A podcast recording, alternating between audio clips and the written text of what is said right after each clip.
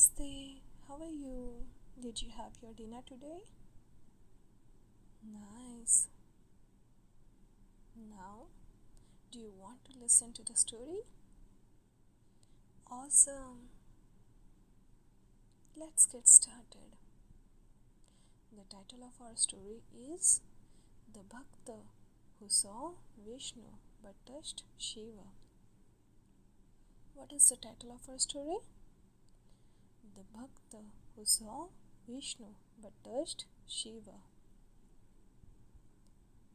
There was a town named Pandharpur. What? Pandharpur. Where there was a famous temple of god Vithoba. Vithoba is a form of Vishnu, okay? In the same town, there used to live a famous goldsmith whose name was Narahari. What? Narahari. He was a great Bhakta of Shiva. He decided that he will not worship any other god but only worship Shiva. There was a merchant who also lived in the same town and he had no son. But he wanted to be a father. So he did pray to Vishnu. He made a promise to Vishnu who was? Yes, right, Vithoba. That if he become a father, he would give a gold wristband to Vithoba Murti. Yes, he would give a gold wristband to Vithoba Murti in order to thank God. Yes, thank Bhagwan.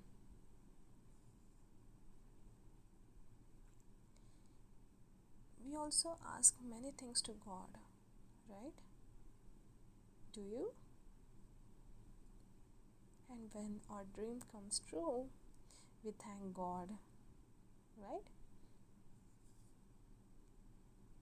Yes. In the same way, merchant did. Look what? His prayers were answered. God gifted merchant and his wife a beautiful baby boy. As promised, the as promised to the god, the merchant reached out to Narahari and requested him that he want to offer a gold wristband to the Vithoba Murti. And further asked that to take a measurement of the Murti. But Narahari, who only worshipped Shiva, refused flatly, even that meant losing the business. So, what merchant did? He went to the temple and got the measurement himself and gave it to the Narahari. Narahari made the waistband exactly of same size and gave it to the merchant.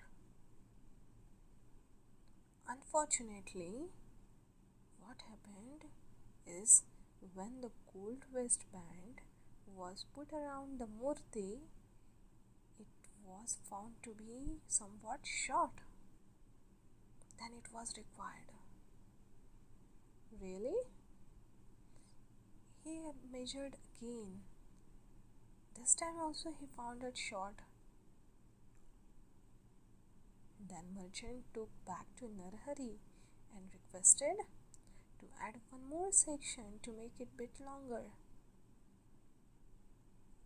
Now, this time, merchant again took a band to put it on the wrist of Murti. But to his notice, he found it too long when it was put to the wrist of Murti. He got annoyed. He got annoyed went back to Narhari and requested to take measurement by himself so that it will be accurate. But Narahari, who was not a Vithoba Bhakta, accepted, but he had one condition that he will be taken blindfolded to the mandir. The merchant agreed to his condition. Next day, while Narahari was being taken to the mandir with blindfolded, what happened? The pilgrims took pity on him for his foolishness for not seeing the beautiful murti of Vithoba. Yes, a form of Vishnu. But Narahari was adamant. He would not change his mind. Inside the temple, the blindfolded Narahari placed his tape, measured round the murti of Vithoba. But instead of filling the stone murti, he felt elephant skin just like the skin that Shiva wears on his vest. Really? Yes. Right. It was just like the skin that Shiva wears on his vest. Narhari was shocked. He put the tape to measure around the vest of Murti again. But again he felt the Murti of Shiva with the elephant skin around it. Narahari was convinced that the foolish worshippers of Vithoba actually is worshipping a Murti of Shiva. Took off his blindfold, thinking it's Shiva, his god. Now he was more surprised. He saw that he was indeed looking at a murti of Vithoba, and there was no elephant skin round his waist. He tied the blindfold again and measured. But once again he got the same feeling of Shiva. Upon taking off the blindfold, Narahari now saw again that was the murti of Vithoba and not Shiva.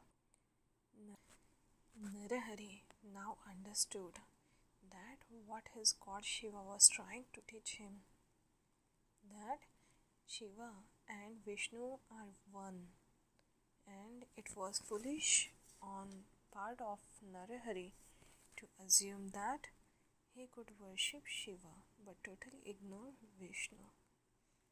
But they are one half of each other, right?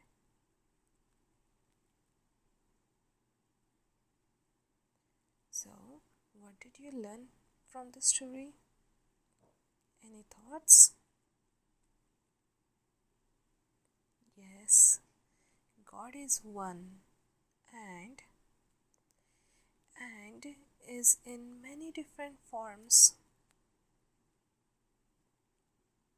I hope you liked the story.